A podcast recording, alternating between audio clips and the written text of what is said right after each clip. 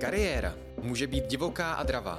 Pro někoho plná nejistoty, pro někoho chaos. Krocení kariéry je podcast o tom, že i kariéra může být o smysluplnosti, o spokojenosti, o štěstí. O tom, co chceme.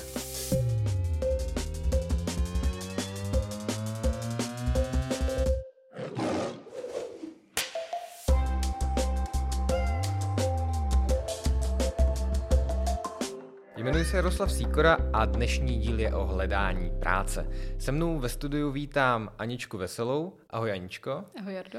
A, a protože ty, Aničko, mimo jiné pracuješ na kariérním centru, ale ještě si v podcastu nebyla, tak bych se chtěl za posluchače zeptat, co tady vlastně děláš, případně i mimo kariérní centrum. Kdo seš? Co seš zač? To je strašně těžká otázka na začátek, ale na, tady na kariérním centru, tak já pracuji na partnershipu, což znamená, že vlastně mám na starost vztahy se zaměstnavateli, konkrétně se zaměstnavateli z neziskové zprávy a státní zprávy, takže jim pomáhám eh, zprostředkovat jejich pracovní nabídky, aby se dostali ke správným studentům, aby měli správný dosah a aby mohli inzerovat trošku efektivněji. Takže to je víceméně moje práce tady. Mm-hmm. Co už mi takhle stačí? Asi stačí, kdyby tam bylo něco, tak já se ještě doptám. Dobře. A mimo práce na kariérku? Já bych strašně rád řekla, že studuju psychologii, ale teď jsem skončila, tak se snažím poprat s tou změnou osobnosti, nevím, jestli osobnosti úplně, mm-hmm. ale spíš toho studentského statusu. Jasně. A, takže takhle se ještě trochu identifikuju mimo jiné, ale ve volném čase strašně ráda cestuju. Zítra mm. zrovna jdu na dovolenou, tak takže takový velký můj hobby. Takže, takže až tenhle díl bude vysílený, tak už bude dávno po, po dovolené a pravděpodobně už budeš i vědět, jestli jsi přijatá na magistra psychologie. Jo, jo, jo, ale pak pojedu radši na další dovolenou, abych to všechno zpracovala. tak. Eh, super, eh, protože tenhle díl je o hledání práce a ty vlastně se zabýváš tady neziskem. Já jsem měl pocit, že jsi vlastně měla i ještě nějakou práci v nezisku, eh, nebo že máš tu vlastní zkušenost z neziskového sektoru. Jak, jak, jak, jak to tam vypadá, nebo jestli už je to minulost? Si to úplná minulost, protože aktuálně v nezisku se moc nepohybuju, ale pořád je mi tahle sféra docela blízká a ráda bych se tam jednou znovu upíchla, usadila. Mm-hmm. A ta práce mě láká, ale mám trochu rozporuplné zkušenosti. Já jsem vlastně pracovala v jedné neziskovce, která byla zaměřena spíš uh, na sociální práci, takže to byla malička uh, neziskovka, kde bylo nedostatek uh, lidí, bylo trošku, nebyla, nebyla tam tak propracovaná firmní struktura, takže to byla taková ta pravá neziskovka v pravém slova smyslu. Ale bylo to strašně fajn, zase to mělo úplně jiné benefity, než třeba právě uh, ta, ta druhá. V té druhé jsem pracovala ve větší neziskovce, ale zároveň už částečně byla uh, advokátka, takže uh, to byla neziskovka, která byla hodně strukturovaná, ty, ty prostředky tam byly trošku jiný, člověk se mohl víc realizovat trošku, takže... Mm-hmm. Asi nevadí, tak můžeme rovnou pojmenovat, že to byl Frank Bolt. Byl to Frank Bolt. Myslím, že to tady nikomu vadit nebude. Určitě ne. Pokud ne, tobě. ne. super, já ti děkuji, že jsi takhle představila. Ono to může být i pro posluchače takové, že jim to trošku přiblíží, že ty sama máš vlastně zkušenosti i odinut než z kariérka. Uh, sama si hledala tím pádem práci v minulosti. A protože to dnešní téma je právě hledání práce, tak uh, ono je tam spousta prostoru pro to potkat nové lidi, zažít různé zážitky, zkušenosti. Uh, stal se ti někdy při hledání práce nějaký bizár? Vlastně asi strašně moc, ale přemýšlím, do jaký míry se způsobuju sama. Uh, tak asi zkusím jmenovat jeden, který si tak napůl způsobila sama, druhý, který byl fakt bizar, jako bizar jako takový. Mm. Uh, když jsem si hledala práci tady, tak jsem měla domluvený pohovor a bylo to strašně hektické období, stěhovala jsem se, takže to bylo tak jako... A tím, že jsem se stěhovala, tak jsem v Brně měla auto, tak jsem řekla, OK, tak pojedu autem, abych ušetřila čas, ale já nejsem úplně dobrý řidič. V Brně tak, není nikdo dobrý řidič. No, tak, takže tak to tak vypadalo. Cestou jsem odřela auto, potkala jsem, uh, pa, no, pán, kterýmu jsem to auto odřela, tak byl velice naštvaný, takže mi to úplně rozladilo a musela jsem s potupou volat uh, jsem na kariérku, že to asi nezvládnu, že jsem odřela auto a že nejsem úplně ve stavu, kdybych byla schopná dorazit na pohovor a byli na mě všichni moc hodní a mohla jsem přijít na podruhý a nemělo to vliv na to, jestli tu práci získám naštěstí. A zaměstnavatel roku, už, už tu cenu vidím. Tak, takže, tahle takže to byl takový na půl bizar, ale dopadlo dobře. Hmm.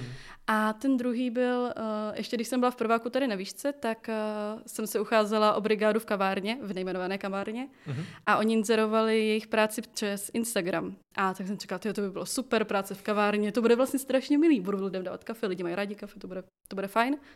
A tak jsem mi odpověděla, vlastně uh, na storíčko to podle mě bylo, a oni mi napsali, že tahle práce není vhodná přes, uh, teda pro středoškoláky a posoudili to vyloženě jenom na základě mojí fotky na Instagramu, tak to byl takový bizar, tak jsem si u nich udělala trochu obrázek a už jsem dál tu práci nežádala a nevysvětlovala jsem asi úplně, že středoškolák už úplně taky nejsem. Mm, to může být vlastně zajímavá zkušenost právě v kontextu toho hledání práce, že člověk se potká vlastně s různými reakcemi i na to, co tam třeba potom pošle, co dává na sítě. Když jsme řešili tady s Matějem životopisy, tak právě jsme tam zmiňovali některé ty věci, které mm, můžou být pro zaměstnavatele zajímavé a to, že si zaměstnavatele určitě prohlíží naše sociální sítě. Já, já sám vlastně to mám s těma bizárama takové, že teď jsem dlouho práci nehledal, protože jsem tu potřebu, potřebu neměl, ale když jsem ještě hledal, a vlastně pořád jsem takový otevřený různým projektům a vždycky, když mi někdo napíše, hele, tady mám nějakou takovou zajímavou, uh, zajímavou příležitost nebo nějakou aktivitu, na který bych rád pracoval, ráda pracovala, tak tohle země dělá strašně jednoduchý cíl všech těch pyramidových schémat, protože tady vždycky vidím, Jardo, že máš, uh, že, že máš jako tady tyhle ty zájmy, že tě tohle baví, že máš takovýhle jako dovednosti, skily a já mám takový zajímavý plán. A to je pro mě vždycky takový red flag, zároveň Aha. situace, kdy si řeknu, hm, třeba je to skutečně zajímavý plán. A potom hodinu a půl sedím u stolu s člověkem, který většinou je součástí nějakého zajímavého schématu. Um, Mám s tím stejnou zkušenost, akorát já nikdy nedojdu k tomu, že bych si řekla a skočím jim na to, nebo skočím, bude mě fakt zajímat uh, jejich nabídka, takže většinou jsem tím úplně nezaujatá, ale taky se mi často stává, že mě kontaktují. A není to ani na LinkedInu, je to často i na hmm. Facebooku a to mě zarazí ještě víc, protože tam si ten obrázek o těch mých skillech vlastně udělat ani nemůžou. Já jsem taky docela odolný vůči tomu jim říct ano, ale nejsem už tak odolný v tom říct jim, hele, nemám zájem, nebudu vás poslouchat, tak tam tu hoďku prostě skejsnu.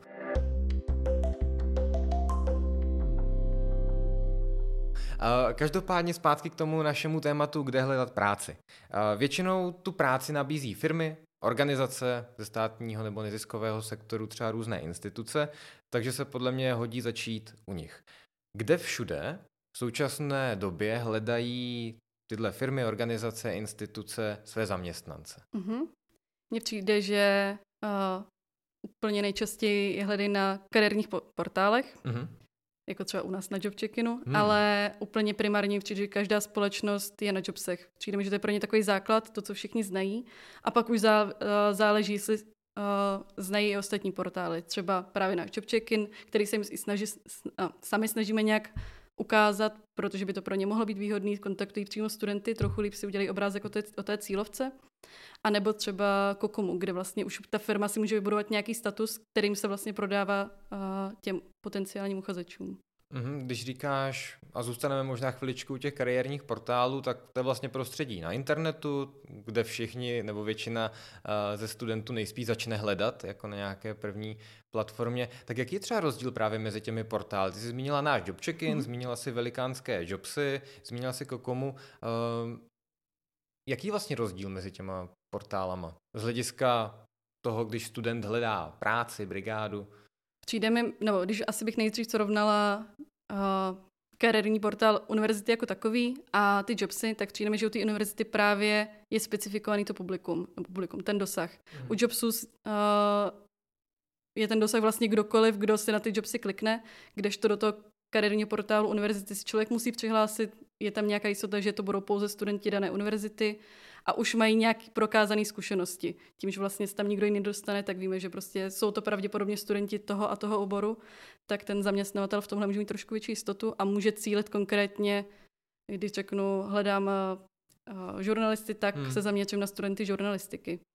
Tady se hodí možná zmínit i to, že tím naším cílem na kariérním centru je zprostředkovat studentům skrze tenhle portál vlastně zejména ty kvalifikované práce nebo brigády, takže ideálně v tom oboru, aby jsme vlastně podpořili nějak tu jejich kvalifikaci a tu odbornost. A myslím, že je tohle jako veliká devíza právě toho, co nabízíme my, nebo i nějaké menší portály, protože na třeba těch jobsech, jobsech to může být někdy až příliš široké a vlastně ta síť, kterou tam využívá ten potenciální zaměstnavatel, se může hodit, když je tak široká, ale na některé ty případy to může být třeba trošku je to tak. Přijde mi, že často na tak velkém portálu ta nabídka práce může zapadnout, pokud je to třeba malá společnost. Uh, takže přijde mi, že to je trochu nevýhodné pro menší společnosti, pokud vlastně inzerují na tak velkém portálu. Mm-hmm. U nás uh, na JobChecku je třeba výhoda i to, že vlastně těm studentům to propočítá schodu, takže už jenom na základě toho oni se vlastně dostanou k uh, nabídce práce, ne, nehledě na to, jestli to velká společnost, malá neziskovka, státní zpráva, cokoliv. Mm-hmm. Um, taky teď pracujeme na nové verzi eh, Job Check-inu, takže, uh, takže snad se mají studenti na co, na co těšit. Uh, zároveň na trhu je teď velmi nízká nezaměstnanost, přestože všichni hovoří o krizi, která přijde, přišla, máme vysokou inflaci, to je tak jediné, co můžeme zpětně, zpětně hodnotit. Uh, tak nízká nezaměstnanost znamená, že hodně firm má zároveň i hodně volných míst. Protože zkrátka není kde brát, lidi nejsou. Uh, jak moc v tomhle směru hledají firmy právě studenty? Jak je pro nich vlastně student zajímavý uchazeč? Přijde mi, že hledají hodně, nebo setkám se s tím denně, že vlastně uh, ať už firmy, které u nás inzerují, nebo který, se kterými se bavím o možný inzerci, tak vlastně se stěží na to, že mají vypsané výběrové řízení několik měsíců a nikoho se jim nepodařilo sehnat, ať už proto, že třeba nenašli vhodného kandidáta, nebo spíš právě proto, že se jim lidi nehlásí. Přijde mi, že to je ten častější důvod, než že bych byli nekvalifikovaní lidi, to, že nejsou, nebo se to nedostane třeba ke správné cílovce, nebo to není nějakým způsobem uh, pro, uh, pro ty uchazeče atraktivní.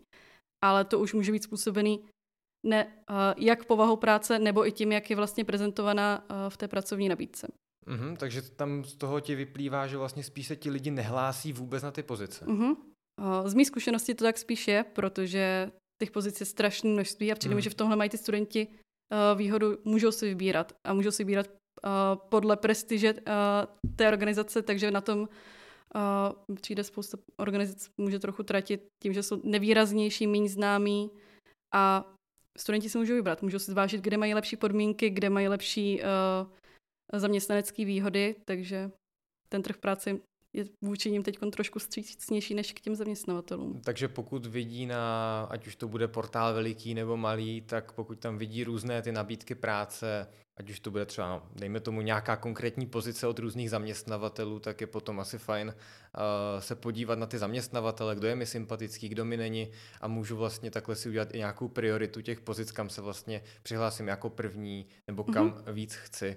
Uh, může to být takhle pro ty studenty vlastně zkousnutelnější. Určitě a hlavně teď, no, teď jsem se nedávno setkal na LinkedInu i s článkem, že vlastně by, uh, nebo obecně spousta organizací uh, nemá uveřejněný plat a že vlastně by se to mělo zakázat, protože i spoustu lidí jako demotivuje, když vlastně nevidí ty platové možnosti, uh, tak nemají třeba motivaci se na tu práci přihlásit, nevidí, jestli vlastně mají, nebo jestli do toho chtějí investovat mm-hmm. svůj čas, a pokud vlastně nevědí, jestli ten výsledek pro ně bude uspokojící.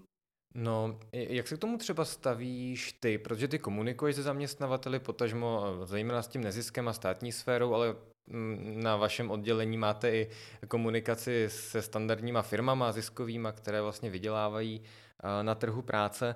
A jak se k tomu staví ti zaměstnavatele? Protože i já, když vlastně konzultuju se studenty nebo se potkám s kamarády, tak to řešíme hodně vlastně, o kolik si třeba říct peněz, když jdu na ten pohovor, jak vlastně reagovat na ten inzerát, když tam nevidím tu, tu nástupní mzdu nebo nějaký aspoň rozptyl nebo hodinovku. Jak to ty firmy řeší, jak tomu přistupují? Mnoho způsoby. U nás na Job Check-inu uh, většinou, většinou inzerují, nebo snažíme, poku, no takhle, pokud ta uh, firma třeba má problém s tím, že uh, se jim nehlásí lidi, je to jeden z možných kroků, jak ty lidi víc získat, je napsat tam tu mzdu, nebo aspoň nějaký ro, obecný rozsah podle, a avizovat, že budou nabírat podle zkušeností, nebo plat, že plat se bude odvíjet právě od těch zkušeností. Ale v případě studentů, pokud vlastně, uh, jak říkáš, mají problém s tím, a já sama vím, že mám třeba i problém s tím si říkat o mzdu, tak dobré posuzovat uh, ty benefity, vlastně si odkázat k tomu, pokud tam jsou, tak uh, uvést třeba nějakou spodní hranici, pod kterou, by, uh, pod kterou bych nešla a uvést, že třeba v závislosti na benefitech a to bude málo nebo hodně. a zkusit se trefit. Většinou, nebo z mých zkušenosti, i co jsem třeba uh, dělala pohovory s lidmi, tak většinou vždycky se cílí na to nějakou tu mzdu z těch lidí dostat. Mm-hmm. A při nejhorším aspoň tu spodní hranici. No, ono to dává smysl, protože když my to řešíme ze studenty, tak vlastně tou častou radou z naší strany je vyhodnotit si, za kolik chci nejméně pracovat, jaká je nějaká optimální hranice a co je třeba už tolik, že bych si o to ani nechtěl říct, protože je mi to nějak proti srsti nepříjemný, necítím tam tu kvalifikaci.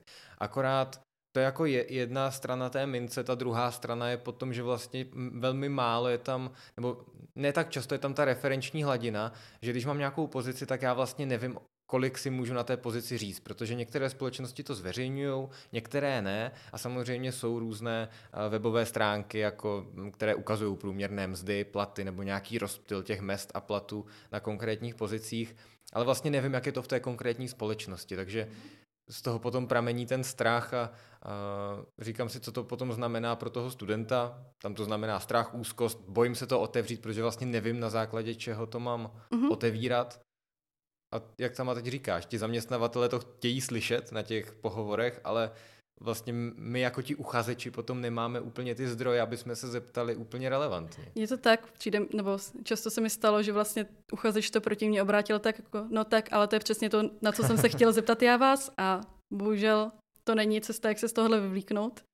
A, ale rozumím tomu, proč vlastně uh, taky teď, pokud bych si hledala práci, budu hodně nejistá v tom, kolik si říct, protože jsem nebyla nikdy ještě zapl- uh, zaměstnaná na plný úvazek. Mm-hmm. Uh, teď jsem vystudovala bakalář, těžko říct vlastně, kde je ta hranice, co si člověk může říct a co ne, pokud ta firma to neuvádí.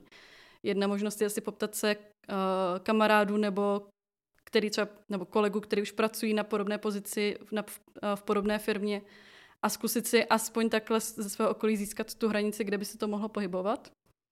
Případně se opravdu na tu firmu obrátit s tím, že ta částka, která je pro ně limitující, nebo pro, pro ty studenty nějak jako důležitá, se odvojí od těch benefitů nebo v případě od smyslu té práce, která by v té, v té firmě vlastně byla jejich úkolem.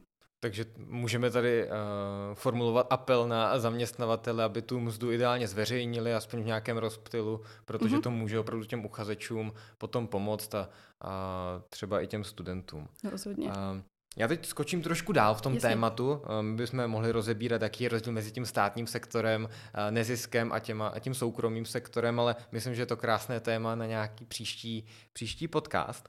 A já jsem tady našel článek na webu Masarykovy univerzity, kdy podle jednoho článku z roku 2020 uvádí, že až 86% absolventů nachází uplatnění ve vystudovaném oboru a 43% studentů eh, jsou ekonomicky aktivní už v čase státnic. To znamená, že eh, studují, teda pracují už během, během studia.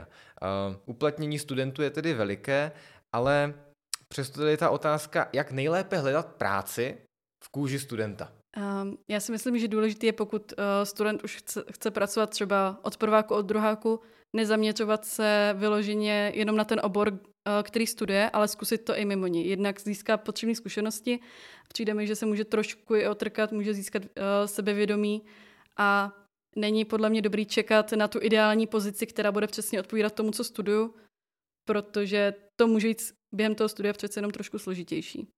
Takže hledat práci nejen na těch třeba portálech, kde jsou přímo ty pracovní mhm. pozice, mm-hmm. třeba v mojem oboru, ale hledat si i nějaké brigády, které jsou mimo, nebo pozice, které jsou mimo, abych si získal nějaké zkušenosti? Jo, podle mě to je dobrá cesta, protože myslím si, že i kdybych uh, teď uh, žádal o pozici v oboru, který ve kterém jsem dosud nepracovala, ačkoliv třeba mám vystudovanou školu k tomu, tak si myslím, že už jenom uh, doklad o tom, že vlastně jsem někde byla zaměstnaná nějakou dobu, někde jsem vydržela, je lepší než uh, prázdný CV. Je pravda, že v dnešní době jsou velmi důležité ty přenositelné kompetence, které můžeme získat vlastně na kdejaké pozici, takže ve finále, ve finále to člověku může opravdu hodně pomoct. Navíc si u toho může ledas co uvědomit, protože každá práce vede k nějakému sebepoznání, co se mně líbí, Eh, co se mně nelíbí. Ale zpátky k té, k té otázce, kde vlastně může ten student opravdu jako nejlíp najít tu svoji mhm. práci. Mm-hmm. Mně tam z toho trošku vyplývá vlastně internet, třeba ty portály. Je to internet, ale přijde mi, uh, nebo přes kamarády, přes známý, přijde mi, že spoustu prací jsem vlastně takhle získala. Mm-hmm. Uh, vlastně zna, už jenom to, že jsem znala tebe, tak jsem vlastně zjistila, že se dá pracovat na kariérku, ale ten internet tam asi bude tvořit převahu. Vlastně už tím, že jsme zmínili job check-in, tak studenti mají vlastně výhodu toho, že oni jsou, ne, pokud se tam zaregistrují, oni jsou neustále v kontaktu s tím, uh, jaký práce by vlastně pro ně mohly být, jaké pozice jsou volné a je těžký tomu utéct. Takže přijde mi, že těch možností je spousta a už jenom tohle mi nabízí. Jo, děkuji za ten kredit. Díky za to, že jsi taky zmínila, já jsem to nazval networkingem, vlastně to, že mm-hmm. známe nějaké lidi, oni nám můžou něco doporučit. Tady přemýšlím vlastně z toho pohledu, kde hledat práci tak je asi vždycky nejlepší skombinovat více těch různých způsobů. Takže kamarády, internet. Ale co si myslíš, ty z hlediska toho, když ta organizace nebo nějaká firma vlastně něco inzeruje, tak jak je vlastně efektivní to hledat opravdu na těch portálech, třeba pro studenty? Protože ten internet je přece jenom něco, kde se uchýlíme jako první. Mm-hmm. Uh, Myslíš, jak je efektivní pro, uh, pro, pro, toho, stu, pro toho studenta? No, prostě mm-hmm. hledat ty věci na těch portálech, na internetu, dívat se, co inzerují firmy. Těžko říct, jak je to efektivní, protože mi přijde, že tím, jak ještě jak jsem říkala, že vlastně není cílem hledat tu práci jenom ve svém oboru, tak ten student vlastně těžko ví, ve, kterém, ve který další obory by mohly mm-hmm. být ony. Takže napadá mě klidně se přihlásit k nějakému newsletteru, zadat tam aspoň, jaký úvazek hledá na jakém místě, možná počet zkušeností a už přijde mi, že na základě tady toho se k těm potřebným informacím dostane poměrně náročně. Může, ale samozřejmě může uh, naštěvat různé veletrhy, může se ptát ve škole uh, vyučujících, co mají třeba zodpovědět za praxe. I vlastně na univerzitě samotný se dá sehnat spoustu prací, ať už ve, ve výzkumu nebo v nějakých marketingových oblastích. Takže na člověka to tak nějak kolikrát vyskočí samo. Takže máme tady portály, kde můžou studenti hledat různé pracovní místa. Já bych řekl, že to je takový dobrý odrazový můstek pro to uvědomění si, co třeba za ty pracovní pozice i existuje, ať už je to náš job check-in, nebo veliký jobsy, nebo nějaké uh, portály, kde jsou třeba brigády nebo nějaké méně kvalifikované práce, protože všechno se, všechno se hodí. Potom tady máme networking, takže nějaké kamarády, přátelé. Uh, ty jsi zmínila třeba tu Masarykovu univerzitu, já bych tady dal tím pádem takovou třetí třetí možnost, což jsou vlastně webové stránky těch konkrétních zaměstnavatelů firm, mhm. protože uh, firmy kromě toho, že inzerují právě na těch webových stránkách, jako jsou kariérní portály nebo inzertní portály, tak to často inzerují na svých webových stránkách. Jak je třeba relevantní, smysluplné sledovat weby těch firm a třeba i si říct, i když něco nainzerujou, tak stejně jim napíšu. Mm-hmm. Podle mě to je dost relevantní. Já si myslím, teda pokud samozřejmě nedává smysl mít 10 firm, který budu sledovat a budu čekat, jestli náhodou se nějaká pozice neuvolní, ale pokud vím, že chci uh, pracovat na kariérku, tak budu sledovat uh, dlouhodobě kariérko, jestli náhodou nějakou pozici nemá a pokud by nebyla, klidně se poptat podle mě, protože často mi přijde, že ty organizace uh, nebo firmy, neziskovky, instituce, cokoliv, tak uh, jsem tam podle mě jsou schopný víc stříc a ať už zprostředkovat práci nebo stáž, na, aspoň nahlídnout vlastně do toho prostředí tomu studentovi umožní. A minimálně vlastně si spojí, zůstanou v kontaktu, co už je v dalším vlastně podnětem k tomu networkingu třeba do budoucna, i kdyby to nevyšlo vlastně hned.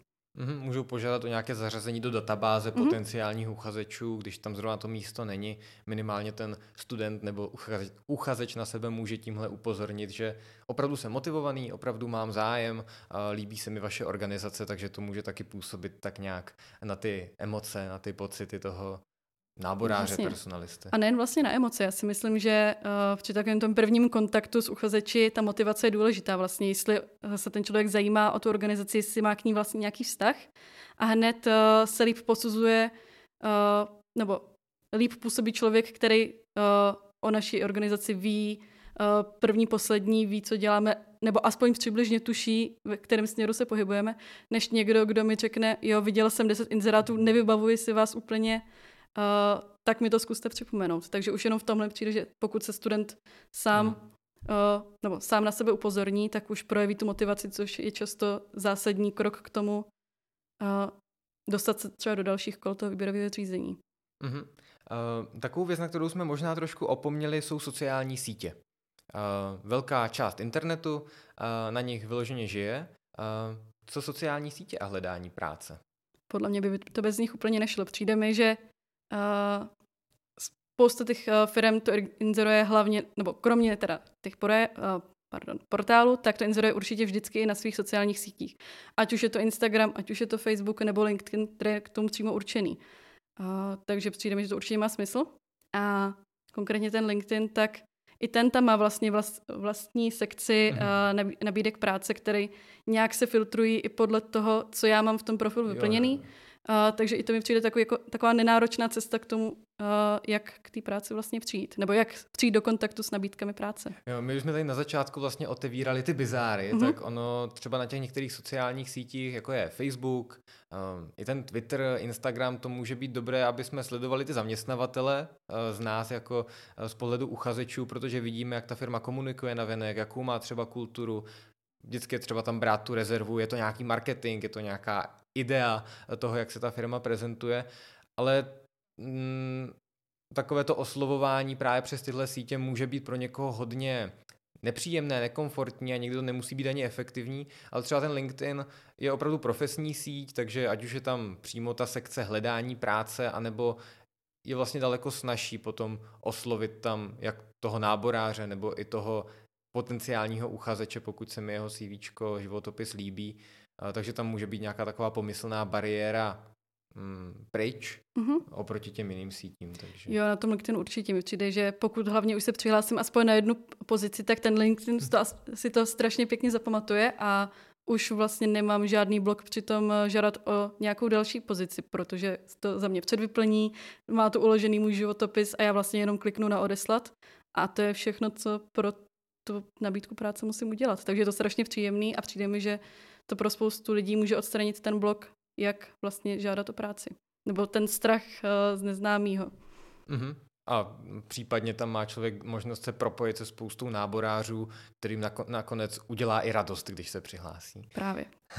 a nebavili jsme se vůbec o papírových inzerátech, o novinách, o inzerátech, který můžeme třeba hledat na sloupech nebo ve veřejném prostoru. Jak to je s něma? Používá se to dneska vůbec? Je to efektivní? Já si snad nespomenu na nějaký inzerát, který jsem kdy viděla na papíru, nebo dlouho. Určitě, nebo určitě jsem viděla nějaké nabídky na hlídání dětí a podobně. Takže takovéhle inzeráty podle mě uh, ještě častý jsou, ale pro uh, firmy a instituce si nemyslím, že ještě, ještě zvykem vlastně inzerovat na papíru. Podle mě, nebo myslím si, že to je zejména proto, že těžko si tak specifikují uh, tu jejich cílovku, přece jenom ten job si jim to trošku vyselektuje, ten LinkedIn taky, takže oni budou uh, inzerovat trošku efektivněji a nemusí chodit po ulicích a vylepovat plakáty po sloupech. Navíc je to neekologické. Tak, takže jdou s dobou.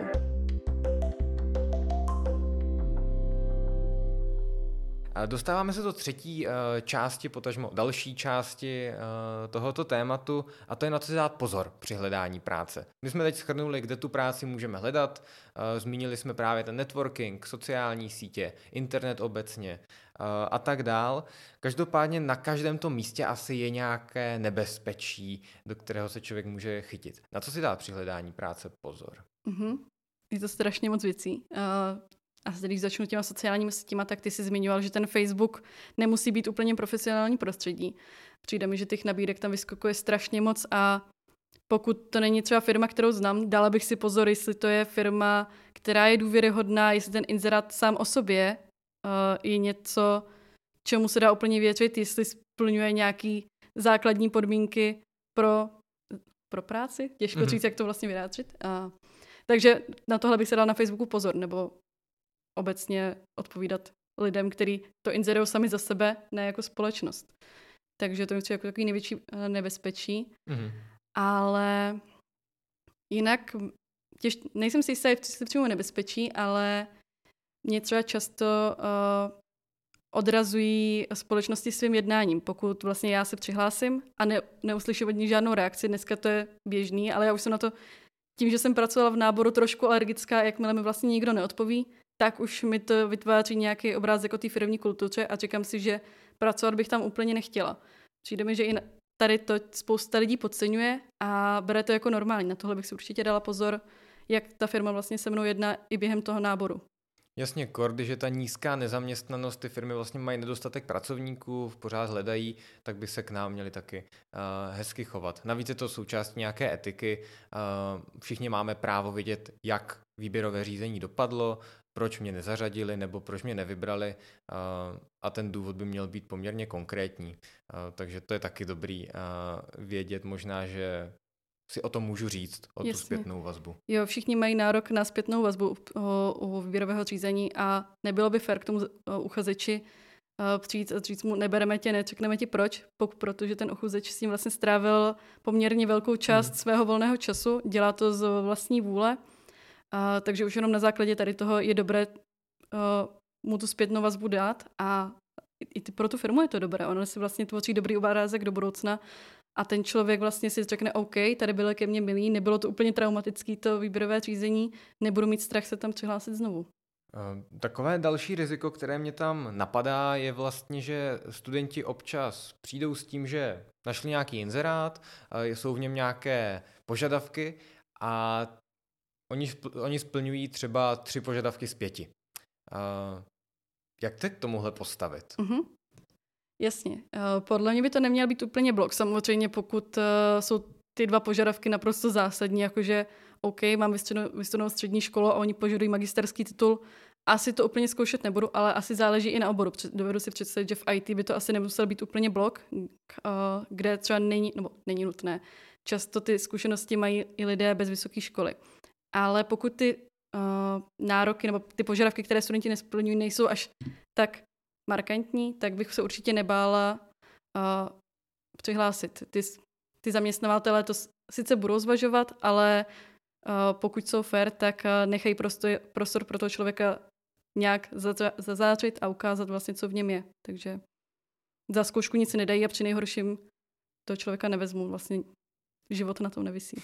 život na tom nevisí a říkám si, že může hrát opravdu roli to, co je to za požadavek. Mm-hmm. Pokud je to nějaký kvalifikační požadavek, který je takový, že přes něj třeba nejede vlak už kvůli tomu, že ta pozice opravdu vyžaduje hotové vysokoškolské vzdělání, nějakou konkrétní znalost, která je opravdu hard skillem v nějakém programu nebo něčem takovém a já to neovládám, tak můžu očekávat, že se to třeba stane součástí výběrového řízení a ta firma si to stejně ověří. Eh, na druhou stranu, pokud je to nějaká vlastnost, ať už je člověk komunikativní, flexibilní a jenom si řekne, eh, no já nejsem moc flexibilní, tak je to nějaké moje hodnocení mě mm-hmm. a Bůh ví, co by na to vlastně řekla ta firma. Ve finále jim můžu připadat jako nejvíc flexibilní kandidát z těch, kteří se tam vůbec přihlásili. Já si myslím, že je dobrý na to vlastně koukat, ale je dobrý, aby si ten vlastně uchazeč uvědomil, že uh, je to vlastně práce toho náboráře posoudit, jestli on je dobrý, že vlastně zkusit se na něj spolehnout. To výběrové řízení je vlastně postavené tak, aby změřilo nebo ukázalo jeho dobré nebo slabé stránky, takže klidně bych se nebála trochu to nechat na té druhé straně. A potom si říct o zpětnou vazbu. Tak. Bude to ideální. Jaká další rizika tě tam ještě napadají vlastně při hledání práce z pohledu toho studenta? Z pohledu studenta přemýšlím. Mně asi takhle už nic víc nenapadá, ale pokud máš něco, určitě si vzpomenu, když do mě takhle trkneš. Mm, uh, asi tam nic v hlavě úplně nemám. Jediný, co mám napsaný v poznámkách, je eh, dát si pozor na to, když někdo slibuje zaručený pasivní příjem. Uh, pasivní příjem. Uh, takže... jo, to je takový clickbait, ano. Uh, takže je, je to velký clickbait a ono se z toho často vyrojí něco, co třeba nemusí být úplně mm. smysluplné, relevantní a třeba ani neúplně čisté a možná bych apeloval na to si trošku prostudovat a my se tomu určitě budeme věnovat jo. v nějakém speciálním dílu podcastu, jaké vlastně fungují eh, typy spolupráce, ať už je to DPP jako dohoda o provedení mm-hmm. práce, dohoda o pracovní činnosti, anebo hlavní pracovní poměr, případně nějaké jiné formy eh, spolupráce, protože i na tom se člověk může spálit, už jenom proto, že někde vás můžou vyhodit ze dne eh, na den, Jasně. hodiny na hodinu. Jo, dodržování zákonníku práce člověk by se vlastně neměl bát ozvat, pokud nemá smlouvu, která by tomu úplně odpovídala, nebo pokud vlastně tuší, že zaměstnavatel po něm vyžaduje víc, než vlastně by mohl. Takže rozumím tomu, že pro spoustu lidí je to třeba neprobádaná stránka, že vlastně netuší, co můžou požadovat, co nemůžou od těch zaměstnavatelů požadovat, ale rozhodně je to něco, na co si dát pozor. Ať už vlastně, jak si říkal, potřebuje si proskoumat, co, co ten zaměstnavatel je vlastně zač.